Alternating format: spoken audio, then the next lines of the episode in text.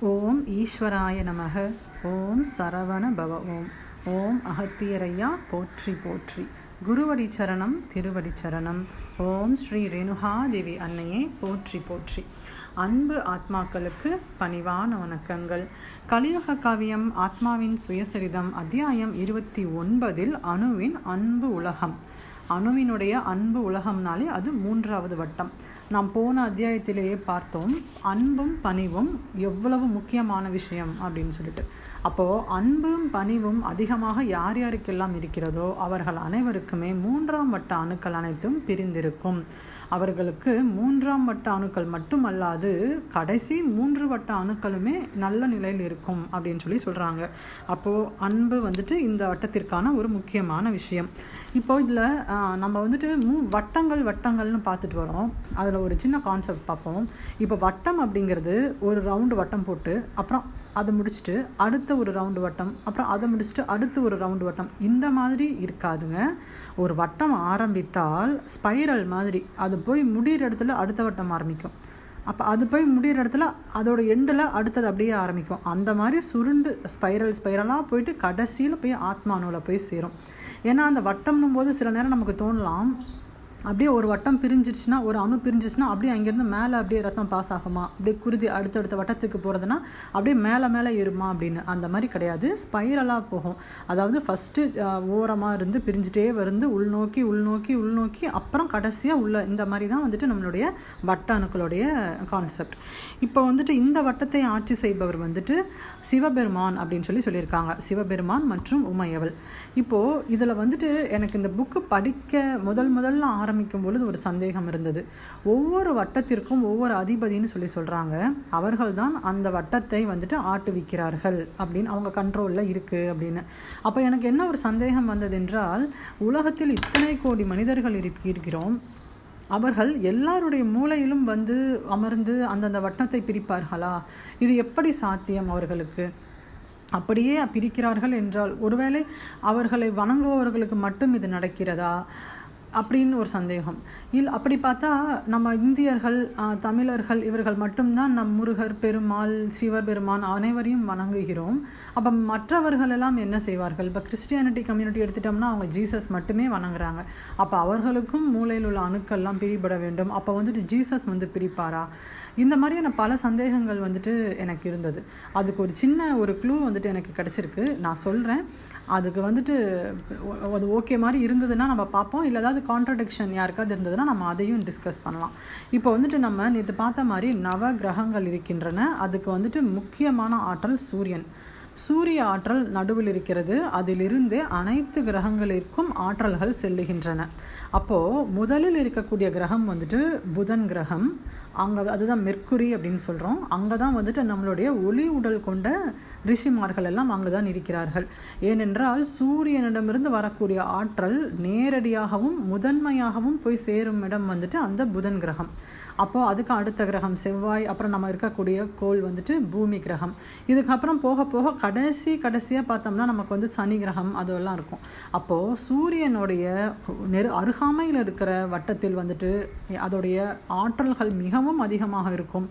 இதற்கு இன்னும் வட்டங்கள் அதிகமாக செல்ல செல்ல கடைசி கடைசி இருக்கக்கூடிய கிரகங்களில் எல்லாம் சூரியனுடைய ஆற்றல் மிக மிக மிக குறைவாக இருக்கும். நம்ம கேள்விப்பட்டிருப்போம் கடைசி கடைசியில் இருக்கிற அந்த நிப்டியூன் அதிலெல்லாம் அந்த ப்ளூட்டோலலாம் வந்துட்டு நிறைய ஐசஸ் இருக்கும் அப்படின்னு சொல்லிட்டு.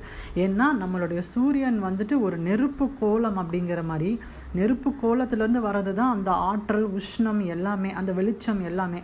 அப்போ அதிலிருந்து தள்ளி போக போக போக அது எல்லாமே இல்லாமல் போகும். அப்போ இது ஒரு நேர்மறை ஆற்றல் ஆற்றல் அப்படின்னு எடுத்துக்கிட்டோம்னா அது எல்லாமே ஒரு எதிர்மறை அப்படின்னு எடுத்துக்கலாம். ஏன்னா அதில் வந்துட்டு இருட்டு இருக்கும் வெளிச்சம் இருக்காது. அந்த கடைசி கடைசியாக இருக்கிற கிரகத்தில் வந்துட்டு பனிக்கட்டியாக இருக்கும். அதில் வந்து உஷ்ணம் இருக்காது. அங்கிருந்து அப்போ சூரியனிடமிருந்து வரக்கூடிய ஆற்றல் நமக்கு நல்லது என்றால் அப்போ அங்கிருந்து வரக்கூடிய ஆற்றல் நமக்கு நல்லது அல்ல. இது போல் நம்ம அதை ரெண்டுமே எடுத்துக்கலாம். ஓகே. இப்போது நமக்கு வந்துட்டு மூன்றாவது இடத்தில் பூமி இருக்கிறது.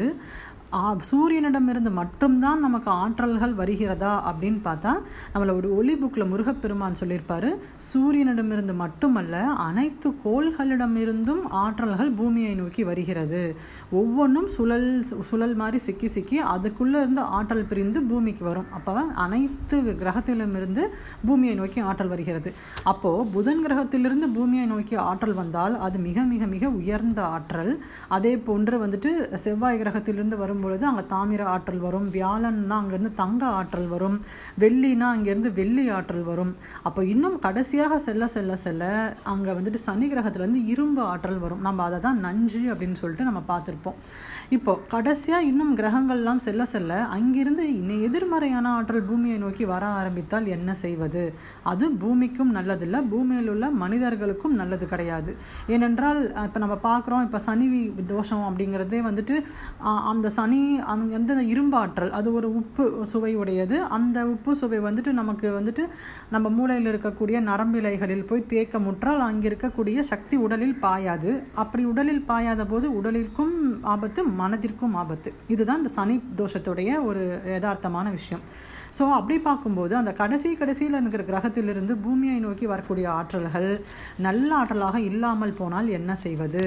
அப்போ அந்த மாதிரி காலகட்டத்தில் என்ன செய்கிறாங்க அப்படின்னா அந்தந்த கிரகத்திற்கு ஒவ்வொரு கடவுளர்கள் அங்கு சென்று இல்லை அங்கு செல்கிறார்களோ இல்லை எங்கிருந்து அதற்கு ஆற்றல் குடி பகிர்கிறார்களோ நமக்கு தெரியாது. ஆனால் அந்த கிரகம் அவர்கள் ஆட்சி செய்கிறார்கள்.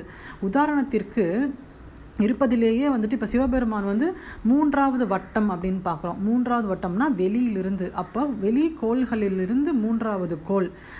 சாட் ப்ளூட்டோ சாட்டன் நெப்டியூன் அந்த மாதிரி வரும் இல்லைங்களா? அப்போ சாட்டன் நினைக்கிறேன். அந்த அந்த கோள் வந்துட்டு நம்மளோட சிவபெருமான் ஆட்சி செய்கிறார் என்றால் அந்த கோளில் அவர் வந்துட்டு நல்ல ஆற்றல்களை நிறைய அங் அந்த கோலுக்கு பகிர்ந்து கொண்டே இருக்கிறார். அவருடைய ஆற்றல்களை அந்த கோளிற்கு பகிர்வதன் மூலியமாக அந்த கோளிலிருந்து பூமியை நோக்கி வரக்கூடிய ஆற்றல்கள் நல்ல நேர்மறை ஆற்றலாக ஆற்றலாக இருக்கலாம். ஸோ இப்போ நம்ம நேற்று பார்த்த மாதிரியே வெளியில் எவ்வாறு ஒரு நவகிரகம் நவகிரக அந்த கூட்டம் இருக்கிறதோ அதே போன்று சிறு சிறியதாக நம்முடைய மூளைக்குள்ளும் இருக்கிறது. அப்போது அங்கே வெளியில் இருக்கக்கூடிய ஒரு கிரகத்திற்கு ஒரு கடவுளர் வந்துட்டு அந்த கிரகத்திற்கு அவர் சக்தி ஊட்டினார் என்றால் இங்கு மனிதரின் மூளையில் உள்ள ஒவ்வொரு மனிதரின் மூளையில் உள்ள அந்த வட்டத்திற்கும் அவர் சக்தி ஊட்டுகிறார் என்று பொருள். ஏனென்றால் உள்ளே ஆத்மா அணு வந்துட்டு அங்கேருந்து எனர்ஜியை உடம்பு ஃபுல்லாக கொடுக்குதுன்னா வெளியிலேருந்து சூரியன் வந்துட்டு எல்லாத்துக்கும் கொடுக்குது. அப்படி பார்க்கும்போது இந்த கடைசி கடைசியில் இருக்கிற கிரகங்கள் எல்லாத்திற்குமே வந்துட்டு அங்கே இருக்கக்கூடிய கிரகத்தை நல்ல ஆற்றல்களாக நிரப்பி அந்த ஆற்றல் பூமியை நோக்கி வருவதும் ஒன்று. அதே போல் நம்முடைய மூளையில் உள்ள வட்டங்களில் இருக்கின்ற ஆற்றல்கள் அதாவது ஒவ்வொரு வட்டத்திற்கும் இருக்கின்ற அணுக்களுக்கு நல்ல ஆற்றல்கள் கொடுப்பதும் ஒன்று அப்படிங்கிறது என்னுடைய ஒரு சின்ன கருத்து. அப்பொழுது நம்முடைய சிவபெருமானருக்கும் திருமால் அவர்களுக்கும் எவ்வளவு உயரிய ஆற்றல்கள் அவர்களுக்கு இருந்தால் அவர்கள் ஒரு கோளினையே அவர்கள் கட்டுப்படுத்தி அதற்கு நல்ல ஆற்றல் கொடுத்து அதன் மூலமாக அனைத்து உயிரினங்களுக்கும் உள்ளே இருக்கக்கூடிய அந்த வட்ட அணுக்களுக்கு அவர்கள் ஆற்றல்களை கொடுத்து அணுக்களை உயிர்ப்பிப்பார்கள். இந்த இந்த ஐடியா எனக்கு தோன்றதுக்கு ஒரு மெயின் காரணம் என்னவென்றால் ஒரு முறை சாரதா தேவி அம்மன் வந்துட்டு நம்மளுடைய ஜெயந்தி ரவிச்சந்திரன் அவர்களிடம் பேசியிருப்பார். அப்போ அவர் சொல்லியிருக்கார் இந்த பூமியினுடைய கழிவுகளை நீக்குவதற்கும் பூமியை சீரமைப்பதற்கும் இங்கே இருக்கக்கூடிய கடவுளர்களின் ஆற்றல்களே போதுமானது. அதுவும் காகபுஜண்ட மகரிஷி என்ற ஒரே ஒருவருடைய ஆற்றலே அனைத்து அதாவது அனைத்துனா பூமியினுடைய அனைத்து நஞ்சுக்களையும் அழிப்பதற்கு போதுமானது. ஆனால் பூமி கிரகத்திற்கு வந்துட்டு சு ஈச ஆற்றலை விரும்பி அதை அது வந்துட்டு ஈர்ப்பதனால் அதனால் இவர்கள் யாரும் ஆற்றல்களை பகிர்வதில்லை அப்படின்னு சொல்லிட்டு அப்போ சாரதா தேவி அம்மா வந்துட்டு ஒரு கான்செப்ட் சொல்லியிருப்பாங்க. ஸோ நம்ம அதை வச்சு பார்க்கும் பொழுது கடவுளர்களுக்கு எவ்வளவு எவ்வளவு பெரிய பெரிய ஆற்றல்கள் உள்ளன அதன் மூலியமாக அவர்கள் இந்த இயற்கையை கட்டுப்படுத்தி இயற்கையே ஒரு மனிதனுக்குள்ளும் இருப்பதனால் அந்த மனிதர்களையும் அவர்கள் கட்டுப்படுத்துகிறார்கள். இப்போ நம்ம இந்த ஒவ்வொரு கடவுளர்களையும் வந்துட்டு தனித்தனியாக நம்ம வேண்டும் பொழுதும் வணங்கும் பொழுதும் அவர்களுடைய ஆசைகள் நேரடியாக நமக்கு கிடைக்க பெறலாம். ஸோ இது வந்துட்டு என்னுடைய ஒரு சின்ன கருத்து.